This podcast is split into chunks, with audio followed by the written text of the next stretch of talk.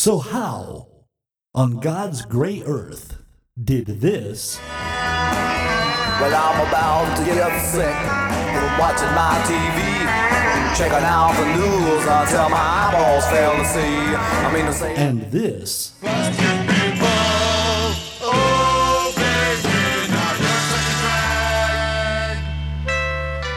know it's hard to defend an unpopular policy every once in a while. And even this.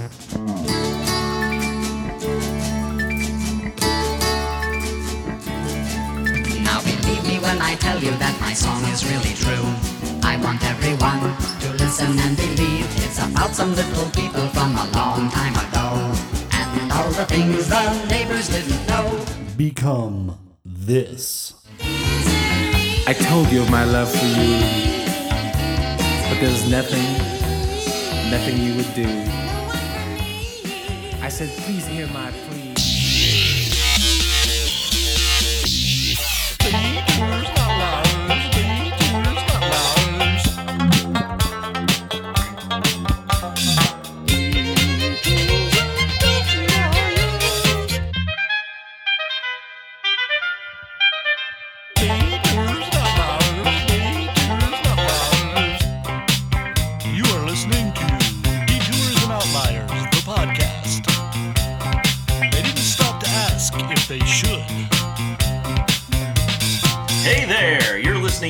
Detours and Outliers, a podcast where we take a closer look at that one album in an artist's discography that sticks out like a sore thumb. It may be their best album, maybe their worst album, but it's that one album where the artist was so preoccupied with whether or not they could, they didn't stop to think if they should. This week we have... Ah, Logan Renard. And... Matt Maher. And I'm Scott Livingston. Uh, we do have uh, Twitter, it's d outliers dot com, or just d outliers. We have Facebook group, which is facebook.com slash group slash detours and outliers. And we even have a website, which is detours and outliers dot com. And we have an email, which is detoursandoutliers at gmail dot com. So hopefully that all made sense. If you want to rate, subscribe, review, all that, um, we'd love it. Anyway, this week we are going to be discussing Cruisin' with Ruben and the Jets by Frank Zappa and the Mothers. It was released on December second, nineteen sixty-eight, just in time for Christmas. So, I guess in general, what are your thoughts on Frank Zappa and where this sits in his uh, oeuvre? Well, Matt, Matt's the resident uh, Zappa yeah, well, expert. Well, this is very early on in, in uh, Frank's recording career, uh, since the first album, Freak Out, came out in nineteen sixty-five. Um, Frank was, was already known by then as being a uh, very much an a, um, an outsider in the sense of his uh, perhaps purposeful nonconformity to any of the norms that existed in popular music. And um, as far as uh, Ruben and the Jets goes, um, hopefully, you know, we'll play a couple segments and you can hear um, exactly what he was after. But um, uh, at a, as a, a younger man, Frank was very much enamored with doo-wop music. And he incorporated doo-wop vocals into a lot of his rock tunes. Yeah. And with Ruben and the Jets, he decided to, um, at least this is, you know, as I've come to understand it, he decided, well, what if, what if we did something like the classical composer Igor Stravinsky did by taking folk tunes and taking the conventions of various, you know, Eastern European folk tunes and, and, and putting them in a classical context. What would it be like if we took all the, the uh, norms and, um, um, you know, um, uh, harmonic sensibilities of doo-wop music and mutated them all up and then put them back together in a um, loving tribute. tribute. So, so was Frank really a man enamored of doo-wop, or was it just that he heard it first and had rose-colored, nostalgia-tinted glasses? Well, according to his autobiography, he really liked doo-wop music. Yeah. And uh, at once, on a on a very different sort of podcast on National Public Radio called Fresh Air, he did do an interview where, where he was asked that very question, and his response was, very short and curt, was, I really like doo-wop. Okay, well, uh, and this was still when, you know, the Mothers of Invention were a whole band and not just people that Frank flogged until they performed exactly to his... Because I noticed there are, you know, songs on here that he didn't write, but other guys in the band wrote, which is, you know, I'm not as big as Zappa head, so I'm not as familiar with that um, being a common trope in Zappa's somewhat controlling uh, career. Uh, yeah, perhaps um, the traffic driving by will die down here momentarily. Yeah. I'm sure it'll be fine. Um, so, which uh, which version you got, Matt? Oh, because there's a there's an interesting thing going on here. Uh, oh. I, uh, a bass player, haven't listened to this one in a number of years, and uh, put it on only to be really like psyched on how good the upright bass sounds, and then I remembered that. The other version of this that I have just has some plunky sixties, uh, you know, Roy bass on there. And I did some digging, and it is uh, Arthur Barrow and uh, Chad Wackerman were overdubbed on this record sometime before Frank's death, I think, in like ninety-four or something. He replaced the drums um, and the bass. And that's... so that's the one that I'm listening to. And it sounds great. So does the original, but it's a very different mix. And... That's kind of rude. I think yeah. it was it was, uh, it was a little bit, actually, it was a little bit before that. Uh, what what it, what had happened was, um, and according according to Frank, um, because a lot of people were, were rather... Um, disappointed that the C D release didn't sound the same as the uh, original vinyl release. Yeah. And uh, what happened was is that he had contracted with Rykodisc to release re-release all of the older material um, on C D. Yeah. And uh, when they pulled out the uh, the um, master tapes, or the rather the multi-track tapes, to make a new master for the C D rather than vinyl, he discovered that um, almost all of the drum tracks and a lot of the bass tracks had um, deteriorated. Hmm. And so he made the fateful decision to replace a lot of the drums and bass where, where necessary. And I'm sure the old drummer and bassist were just thrilled with that. Sorry, Jimmy. Yeah. Well, you know, right. Roy doesn't care so much. Right.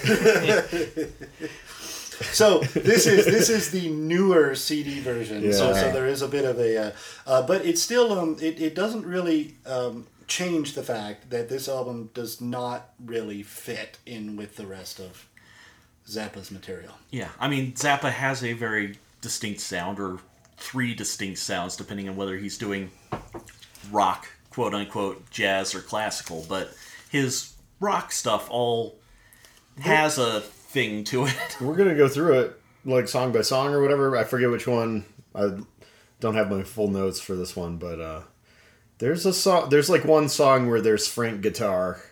You can hear I, a little bit of Frank guitar poking through. End, he he finally freaks out. The last song. There's there. also the the deep sarcastic Frank voice right, right. on a couple of these things. I you know you you can in the back of my head I'm hearing you know dick jokes about Reagan. Yeah. You know, it definitely became a very. Uh, Yeah, he was not gonna... signature thing later on when he didn't really sing so much anymore and just kind of groveled. Yeah. Which... No, no one was going to accidentally mistake this for a nineteen fifty-two album by an actual band called Ruben and the Jets. I mean, there was some talk that the single Desiree was issued with just the name Ruben and the Jets on it and did actually get some airplay, uh, but Frank has um, denied that he was trying to... Yeah, you know, deceive anyone, or that it actually even happened, so who knows. Well, so the first time I listened to this, you know, had to be like, you know, fifteen or twenty years ago, and this is the first time I sat down and, like, listened to it again since then, uh, and uh, I was I was really surprised at how little innuendo or... goofy Frank stuff there is on here. I don't know if my mind just like inserted a whole bunch more yeah. goofy, well, you know, other than, you know, uh, uh, was a jelly roll gumdrop or something, you know, it's like, nice. it, it could be, you know, these could be canonical. He's certainly trying to be trite on a lot of songs, but every now and then there's a lot of, like, suicidal ideation on this album, which I was somewhat surprised by when... I don't know. I think that's...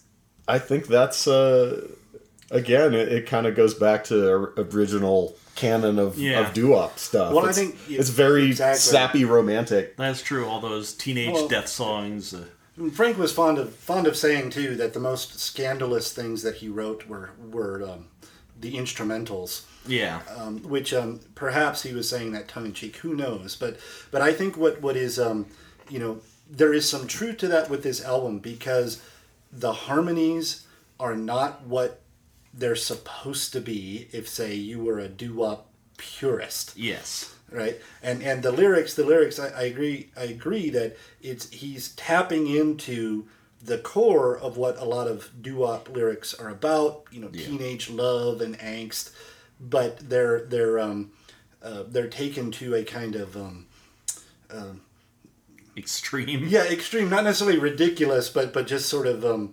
Um, it's like quasi-satirical. Yeah, right, right. yeah. Exactly. Yeah. But you only notice those, like, chord changes and harmonies if you were, like, a doo-wop aficionado. And those of us who are just sort of, you know, glancingly familiar with this music will not notice it at all, I think. Well, I super-duper buy that Frank loved this stuff, because if you look at his, you know, musical education and stuff like in the classical music that he was into... a lot of the harmonies and things like that align really, you know, just arranging for a couple of voices and things like that. And that sort of, you know, post, post-Bach sort of stuff. Yeah. It just falls.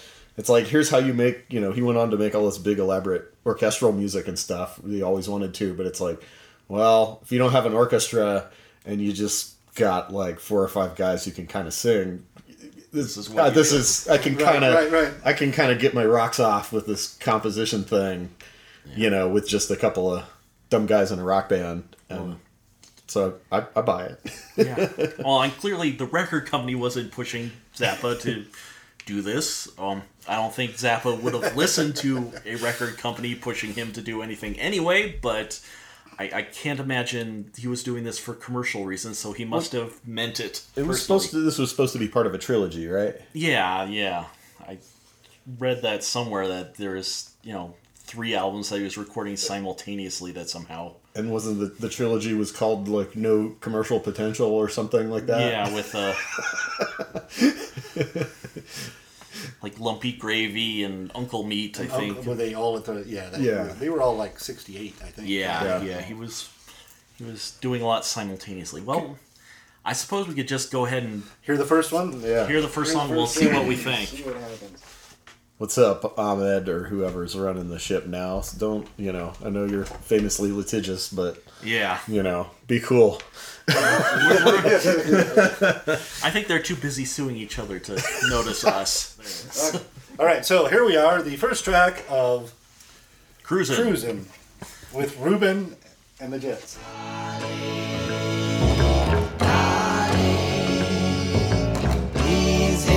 Yeah, Art. The bass sounds awesome.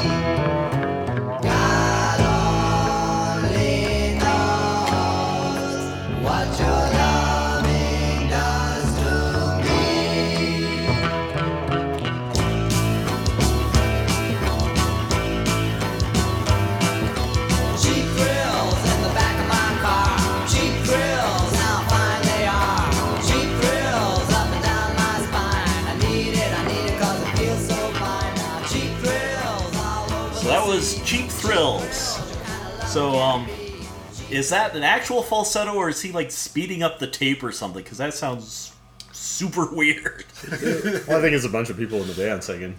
Yeah. Yeah. Yeah. There's, there's a, yeah. There's definitely, there's definitely, um, you know, vocal harmonies going on. Yes. The the piano I found kind of interesting, and it's it's utter simplicity. Yeah. Yeah. It, it feels this is like one of the more simplistic Zappa songs I've ever heard. It's like two, maybe three chords, just banging back and forth, and got the triplets on the piano. But that that nasally uh, kind of whiny voice, that's that's yeah. sort of a, a um, um, a Roy Estrada special, right? I'm not yeah. sure if that's yeah. who was actually singing. I'm pretty sure not. there's yeah. a, there's if that's not there's some there's some extra special Roy Imitation. Roy voice on this album. But it does sound, you know, it does sound. Even the piano sounded a little bit. Uh, uh, what we're listening on is a little bit bright to begin with, but yeah. but still, um, it sounded, you know, so bright that you could be correct. Maybe it was sped up a little bit. Yeah, it. Because I've got to say it. It doesn't sound falsetto. It sounds full voicey, but it is still way up there, and I don't think anyone had quite that uh, range. So I'm wondering if this was, or at least partially sped up or something. But or yeah, maybe. Yeah. And they, when was, I wouldn't put it past him. He's yeah. he's, he's known to do a bunch of wacky stuff just because. Just because, right? Yeah. With um. The, and his uh, the uh, you could clearly hear Frank there doing the um, da, da, the, bass, da, da, the deliberately like slightly flat right. like yeah. sardonic Mike low. Love kind of vocal. Yeah. But um, but this would have been before his voice was artificially lowered. Oh, from falling off the stage. Yeah, from being encouraged to fall off the stage by an enraged fan. Ah, the good old days. Uh, um, in uh, London, I believe. Um, This next tune is um, Love of My Life. Love of my life, I love you so. Love of my life, don't ever go. I love you only, love, love of my life. So that was Love of My Life. Um... That one I sounds a little more organic and less likely to be uh, sped up. The, I mean, granted, the high high vocals didn't come in until like right after that bridge part. When, please don't leave me alone. Which I, I liked. I kind of wish they had more of that Frankie Valli on top throughout the song. But. The again, the upright bass sounds fucking awesome. It sounds great and. It's easily the highest quality recorded thing on this whole album, and very out of place. Well, like, it's, it, yeah, it sounds like it was added in the early nineties. They couldn't do that in the sixties. Yeah, no. There was never uh, a string bass recorded so well. So well back right. it, when yeah. in the was, sixties or in the fifties when this is supposed to be yeah. taking place. Yeah. Well, and it's and it's, it's uh, the whole thing, like this song particularly, mm-hmm. sounds just like an incredible amount of fun for the people doing it. Yeah, yeah. Because all the all the different vocal parts that were going on, the high parts that come in, the sort of um, uh, you know the um, the singer as bass player, yeah. right? You know, sort of with the uh, yeah. There's a lot of right, that. You know, and uh, yeah, and so so all of that all of that was, uh, I think, you know. Definitely in that fifties spirit, as opposed to say, yeah. you know, the, the Beach Boys kind of thing. Yeah, which was trying to be the modern version of that. Yeah, but they this is this song's a great example of like you know, when we were talking earlier about whether this was like really like real, real sincere, doo-wop, sincere, and it is. But like this is a great example. You can hear them because there's so much space on this one. You can hear them kind of like hamming giggling. It up a little bit. It's like yeah. giggling or they're like moaning a little bit or just like really, like like you said, just having more fun than, yeah. you know, if this was the fifties, they'd be like, quit quit screwing around, yeah. guys, we gotta make a hit. And uh, you can definitely hear some of the, they're like, we were having a, a blast. Yeah. This is their goofing around doing this. They have a, a spoken word section, which I think they have like eight of them throughout this because it yeah, was easier was for the them spoken to spoken word part. Yeah, yeah right. which is a way to keep these songs from being two minutes long. That was that still, was a genre thing as well, right? Yeah, right? yeah, they yeah, would yeah, do yeah, that. Yeah, yes, yeah. They say that all the world's a stage. And yeah, just all, to, yeah, all just that. To explain but, it all, right? Yeah, but um, yeah. Where's the big bopper at? Exactly. Hello, baby. Well, shall we go on to uh, How Could I Be Such a Fool? A thousand times try to find what really happened to the love that we shared.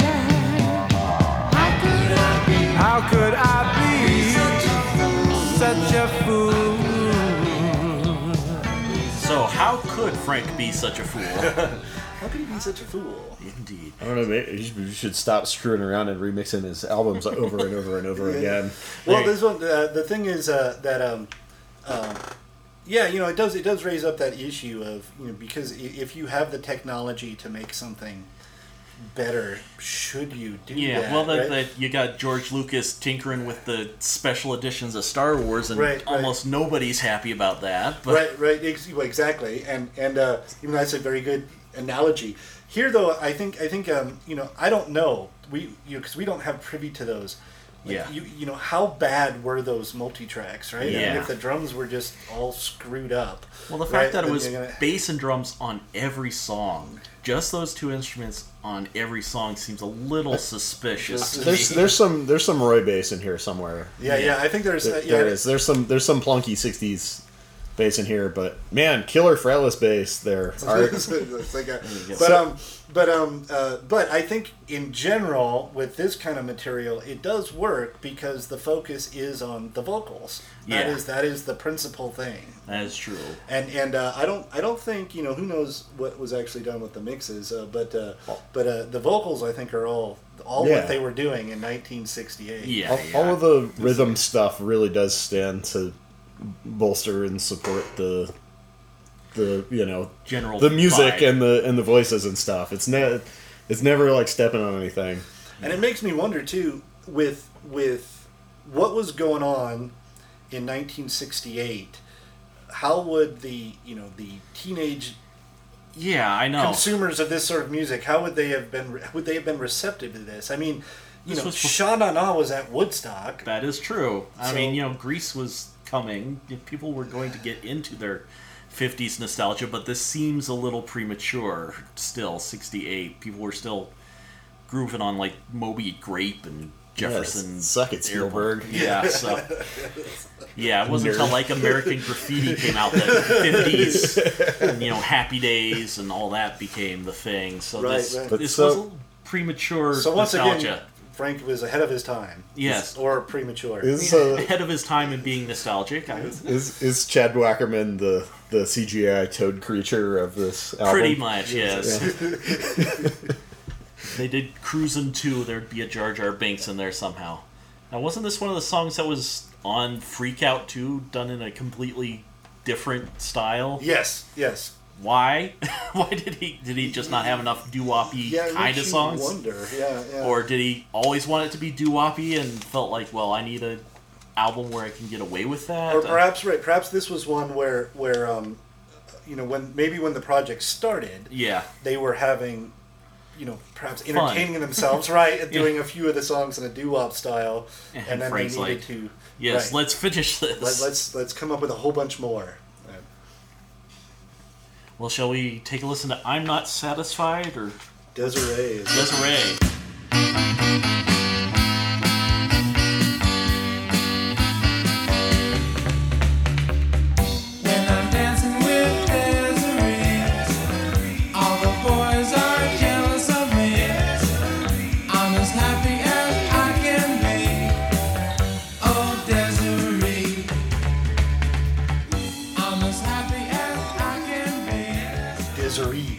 This is another one of those examples where it really sounds like there is no satire going on. No, I think this is one of the ones that Frank didn't write, which is why it's one of the more authentic pastiches on the album. Um, although that opening bit of woodwinds were dee-dee, dee-dee, dee-dee, right. very Zappa, There's but a... the rest of it is far more straightforward than the last few. Somebody could do a Kill or ska version of that. I could see that, yes. Uh, yeah, I think that, that... I don't know if that's Roy or if they just really leaned into the sixties plunky, round-wound bass with a pick thing.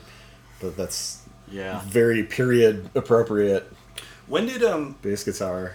David Bowie come out with his Ziggy Stardust? It was like seventy-one two, I think.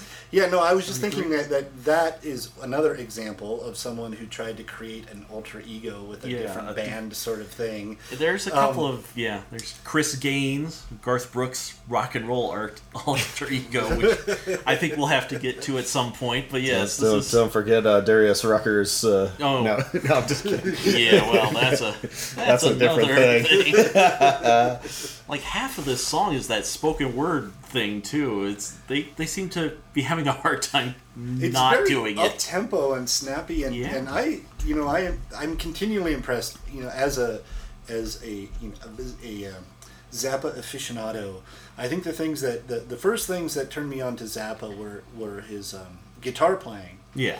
Which, as a guitar player, is a natural thing. But the more I listen to Zappa, the more different kinds of Zappa I listen to, the more I'm impressed with the vocal performances. It seems like those were the things that were always uh, more elaborate than just about anything else, at yeah. least in his rock bands, in the rock yeah. context. And it really shows here. You know, the, the, the harmonies are... are um, um, yeah, I couldn't do it. Yeah. That's not saying much. So he had, you know, so people always complimented Zappa for having great musicians in his band, but I think that uh, they also forget, had to sing. Yeah, they had to sing, and the singers are very, very good. Like the audio listeners to know, we're all wearing matching suits to record this. Oh yes, yes, yes, the yes. fifties style. Uh... You got the grease, they're, they're all slick back hair, and they're all matching. They've uh, got the what's the not the pinstriping, but oh, the tubing, whatever yeah. that. Yeah.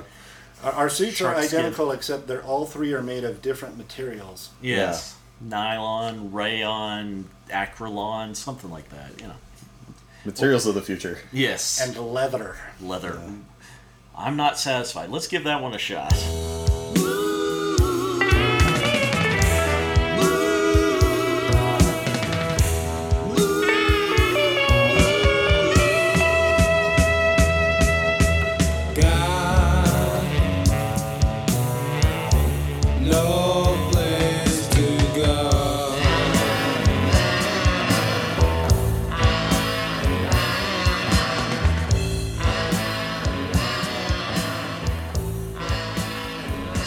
Satisfied?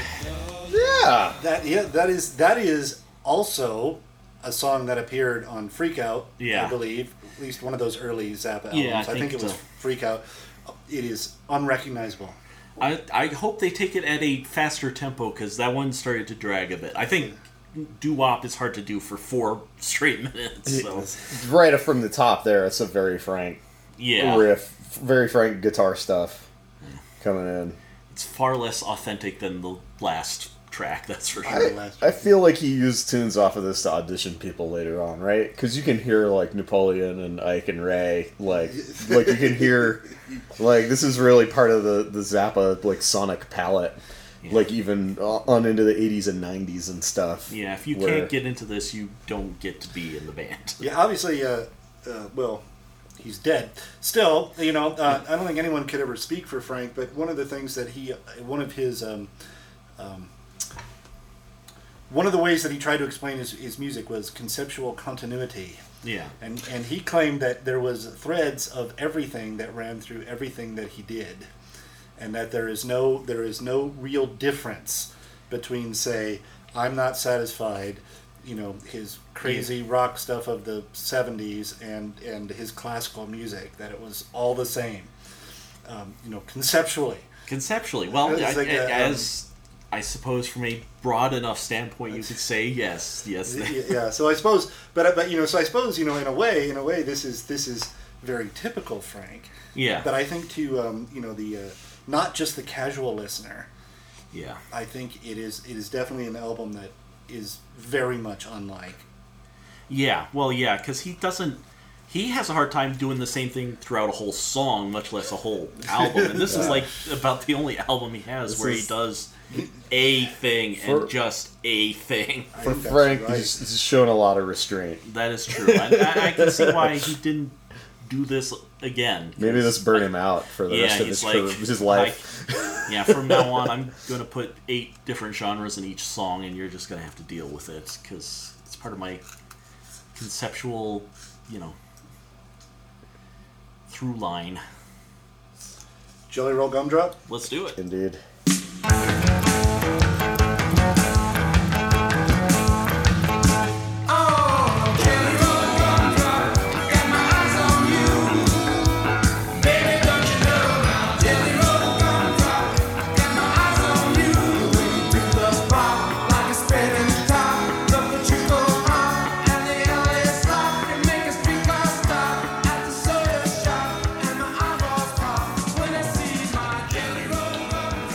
So Who's Hungry? Is that even a doo-wop song? Uh, no, it doesn't sound at all authentic like the last. I, I you know, the original, the not uh, updated version.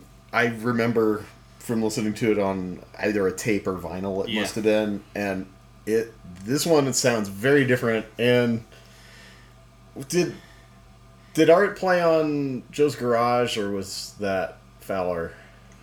I think you had more than one. Okay. Um, well, you can hear in there uh, pops. It's like electric bass guitar with yeah. a pick, but he's using his middle finger to pop the high string, a la like keep it keep it greasy and some other stuff like that. It's very very bright. It's so it's like a technique on bass guitar that was not a thing for several more years. Yes. Also, like, bass guitar was never, ever, ever recorded that bright. Like, I mean, we're like four years before Roundabout, even. Yeah. Well, and, and that, so... that, that acoustic guitar sounds all super chorusy and flangy and just... Ring, which yeah, does yeah. not sound very doo-wop-y it, it, either. So. It sounds like a, a, a coffee shop, like yeah. Latin jazz. Yeah. Like, open mic. Yeah. Like, we got yeah. So I that's a, I really want to find the. I got to go back and listen to the, the original of that yeah. because that one really struck me, like on the other recording I've heard of it, as being yeah. a lot more, not a doo-wop song, but less maybe more not. like it's. It sounded more like. I remember it sounded more like Buddy Holly or something. Yeah, like yeah, early rock and roll rather than... kind of out of place, and I don't know if that's just the re-recording or the song itself, which is odd because the title actually is the most doo-wop-y thing. Mm-hmm. But that's all right. What is a Jelly Roll Gumdrop? Well, I know what a gumdrop is. Um, I think a Jelly Roll is that, that cake thing with, like... right, but I think that was a hairstyle too. It could be. I mean, it's so so. Maybe maybe the gumdrop is like your your sweetie with a jelly roll. Huh. I I didn't pay enough attention to the lyrics to know what he's singing. I'm guessing it's probably something um, filthy. It's like a just pork, knowing pork roll, Zappa, egg and cheese. Yeah. They're, they're, it's probably a double or triple entendre for something just. Inhumane? Really? I don't no. know. Zappa? Never. Oh, no. No, he's a he's a good Christian well, well, boy. He's, he's usually a little more direct. That is true. He's not known for his subtlety. You know, he'd come out and say it. Yes. Anything? Let's give anything a shot.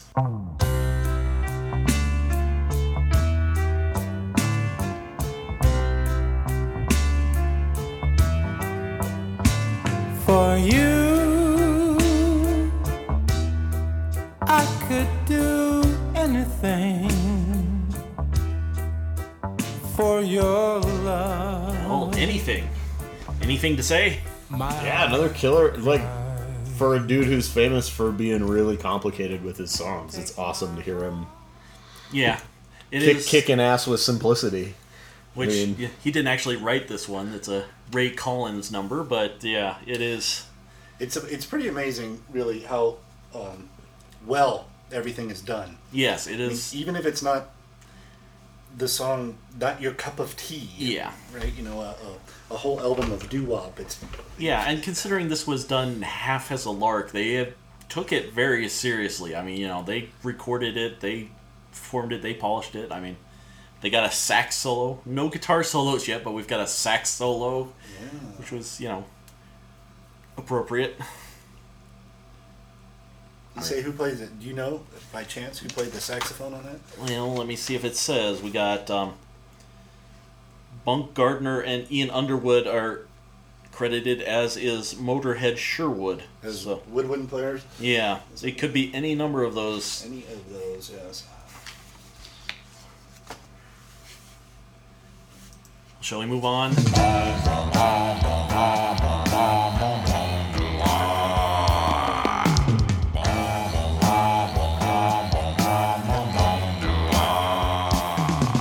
You surely must be trying to break this heart of mine.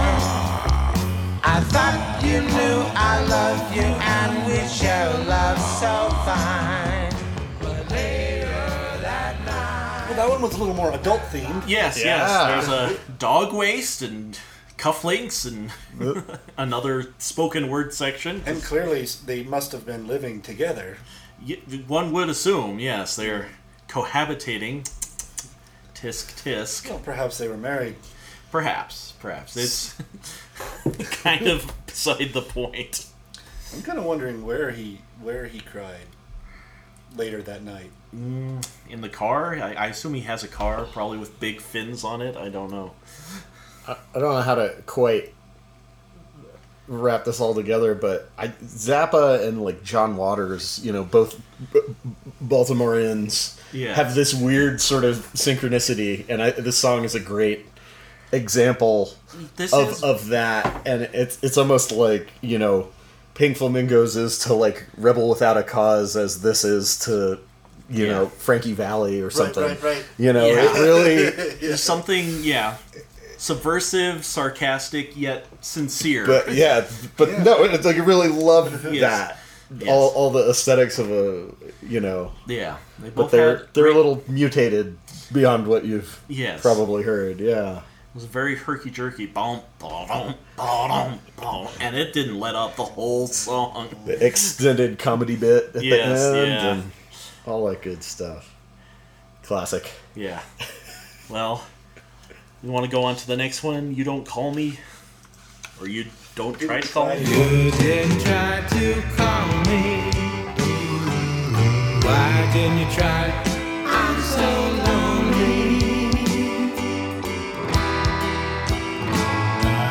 Who I take home, I keep calling your name. And you, I need you so bad. I did try to get the uh, title right, but you didn't try to call me.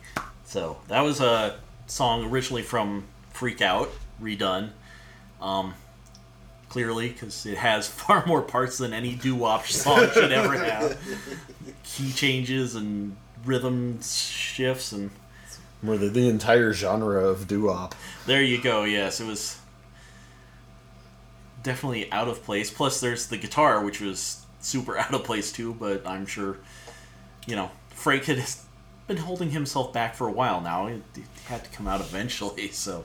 It, it seems like they're getting weird on side, too. Yeah, yeah, I think they, they probably front-loaded the more plausible attempts at, uh, you know... Deception? Deception. Are they, are they still trying to... I don't know if they're trying to... They do have a different, you know, they didn't put their own picture on the cover. They had a drawing. They had a whole story about Ruben being this Chicano singer from the fifties from Chicago who moved out... It, I, I read it and I forgot it, but there it's is like, like a, a... Denver has its own uh, Ralph Jean. There you go, yes. And how the Beatles were theoretically Sergeant Pepper's band for an album, yeah. I don't think it holds oh, up, but... Yeah, yeah, yeah. Okay. We'll get to that. We'll get to that. So here's another one with a very fifties sounding title, uh, Fountain of Love. Fountain of Love! One, two...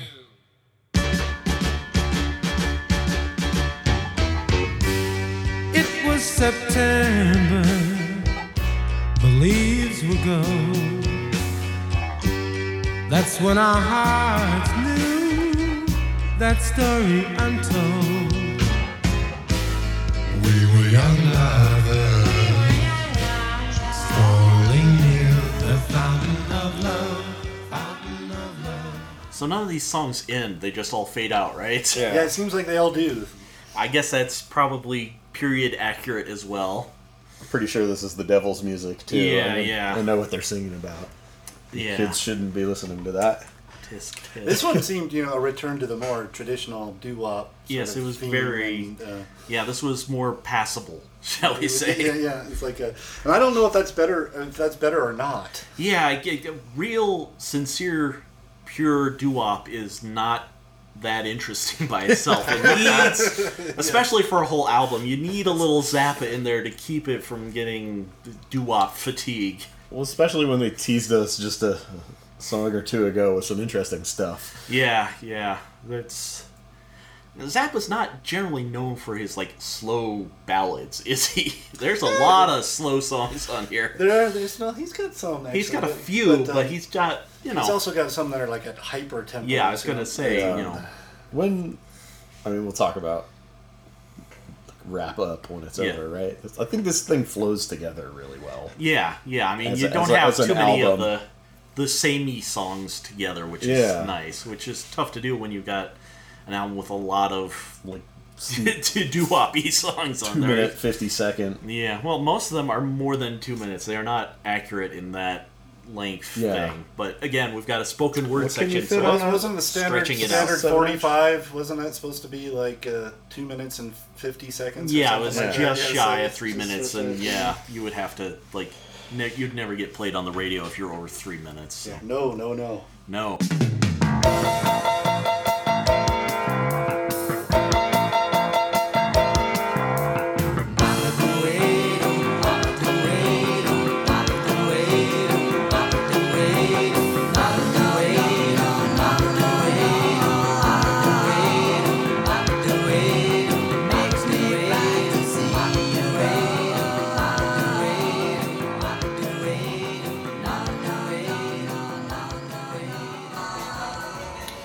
Out? No, of course. Now, I'm not as versed in the, um, you know, the, the doo-wop genre. Yeah. That one sounded to me like a song that, that was, it sounded wrong. Yeah. You know, purposefully. Yeah, I don't know whether it was the harmonies or just the, well, part of it is I could not make out a single word anyone was saying. Bop juwedu, yang, yang, yang, yang, yang, yang. It, There was no enunciation in that song, so I... Yeah, it's like Mick Jagger Live or something. Yeah, it's... Pre- yeah. Predates uh, uh, Bawa to Ba by... Yeah. Several... yeah. I like the tempo, though. I like the... the yeah, it, it's it. it's it a like, fun up-tempo it. song. It, it, I think it does drag on, and it's only two and a half minutes yeah, long. Because it's just bop-do-wade-o, bop-do-wade-o, and it...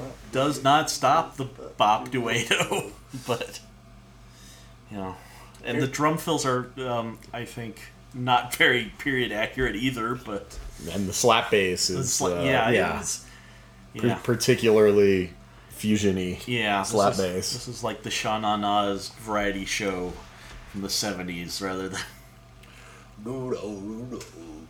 Um, this is another. Anyway, the Wind Blows is another Freak Out. Okay. Excerpt. Anyway the wind blows is a fine with me. Anyway the wind blows, it don't matter to me,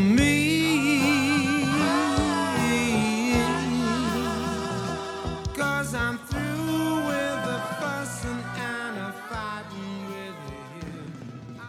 On a more um, personal note, I don't think I've ever played with a drummer in a yeah. band that could hold a tempo like that, which is not shockingly slow, but it was what, what about eighty beats per minute? Yeah, just south of eighty beats per and, minute. And keep the tempo yes. without speeding up. That's uh, yeah, particularly with all those fills, you'd think you would... And without a drum machine either. Right? Yeah. What's, the, what's the stupid slowest one on here, we think? This may be yeah, it. That might be it. Might be it. That might be it. Yeah, it, like a... it sounds more like a, like a slow R and B tune. Yeah, that's more R and B. Yeah, it than... sounds more like that. Yeah, yeah. I mean, I will admit, when I first listened to this album, I got distracted by something right before this song, so when I came back to Spotify, I played the version from Freak Out instead. I'm like, oh, I really like this. This is really grooving. It sounds wow. like, you know... The Association or Chad and Jeremy, and I could get into this. It doesn't sound very doo-wop-y, and then I checked. I'm like, oh, that's that why wrong, wrong I am not on the right album here. And I'm like, ooh, this is my favorite song on here. No, no, it is not. Are there any covers of any of this? I mean, I know that there. You know, at I'm not surprised if there are, because for Frank Zappa songs, these are as easy for other bands to play as possible. But I'm pretty sure he had the bands that tried to cover these, you know, killed and yeah. the deaths covered up.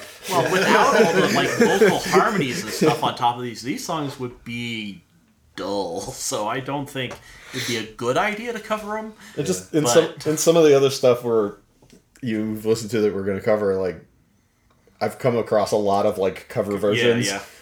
that are indeed better or at least really interesting. Improved. The, the, so the funny thing about this is just like Only Frank Zappa covers Frank Zappa. Yeah, no. You gotta, you so gotta, this album is the. And where, where are you going to get? I mean, in all seriousness, in, in today's climate, like, unless you just you know fell on a pile of money, yeah. where are you going to get five guys that can sing like that? That is true. That is true. I mean, there's people who can auto-tune themselves and then get them to sing what you want them to sing. That is true. They will. As, people as who can sing that good or or sing are going songs, to man. want to make some money. so. Yeah, that is true. Right, or they or they want to do something pop so that they can, you know, yeah, yeah. Get, get on the YouTube, right? Or, you yeah, know, there's there's money to be made in them thar hills. Right. Well, there is uh, stuff up the cracks. I think this is say. the last one on here. The, no, definitely yes. the most Zappa-sounding title.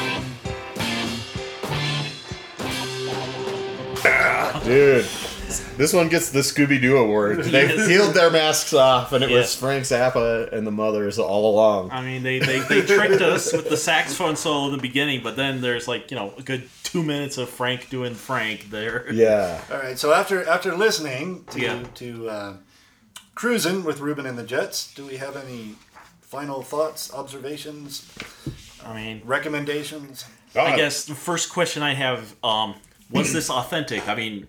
Was it an authentic doo-wop record, or was it an authentic Zappa record, or both, or neither?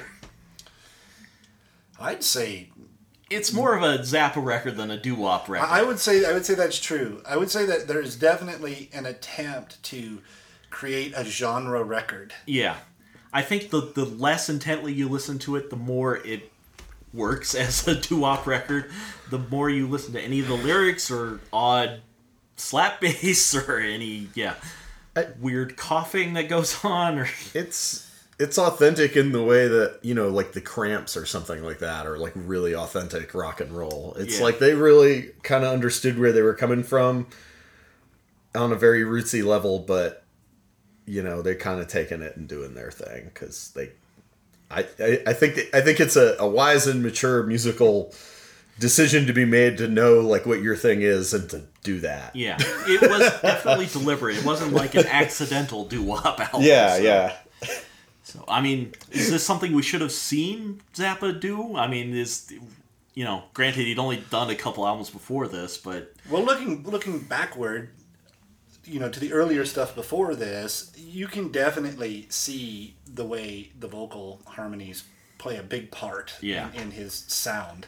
And then when you look after this, you can you can also see how it continues to evolve in, in, in very much that kind of direction, yeah. but not in that genre. Yeah, yeah. I mean, there was some talk about a second volume of this, but that never appeared. I mean, would you have wanted Frank to, like, pursue a career as doo-wop? Hell yes. Yeah, this was awesome. This was so good.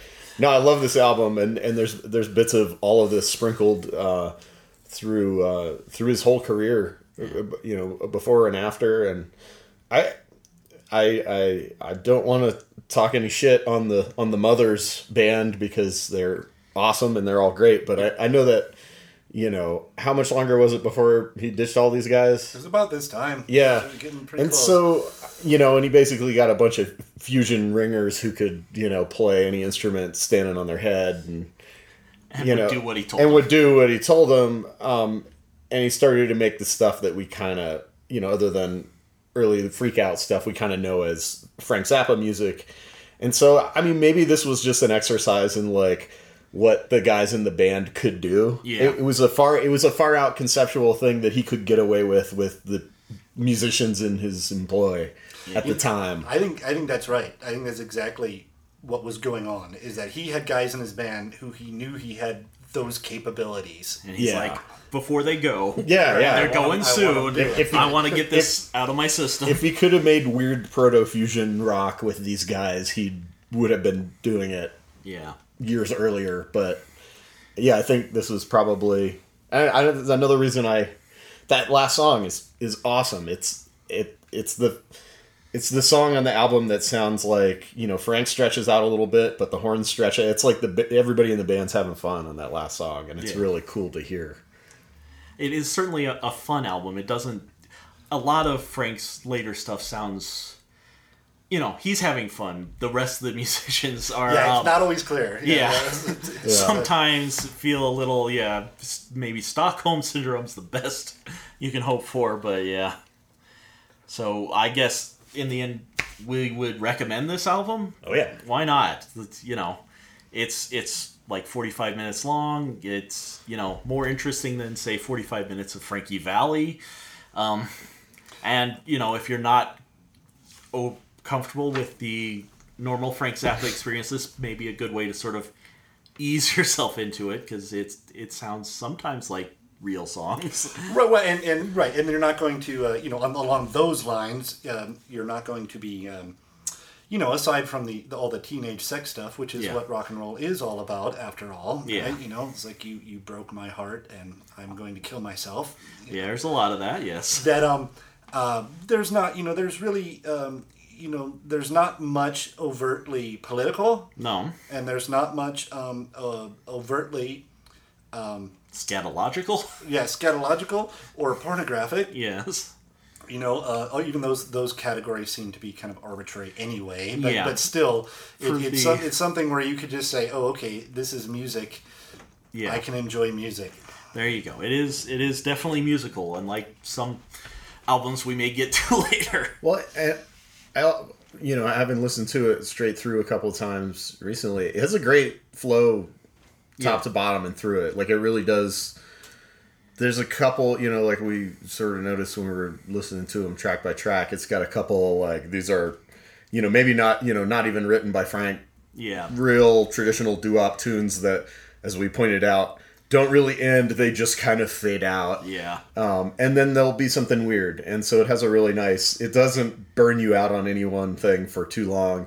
Yeah. Even though a three-minute song yeah.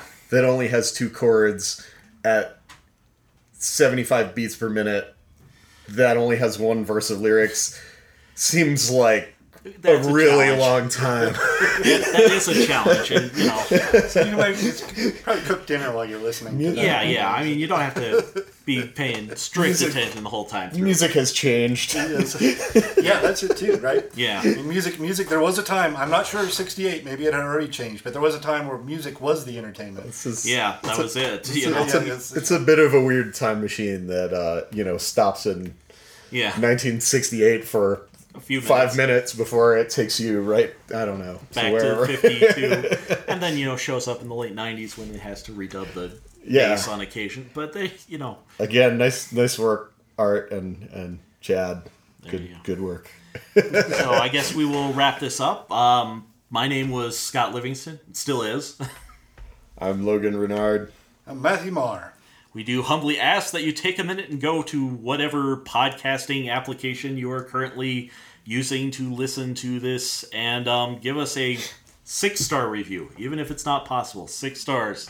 Um, we have our Facebook group. We have our Twitter. We have our website. We have an email. If you have any ideas for other albums we should cover, just drop us a line at Detours and Outliers, all one word, at gmail dot com.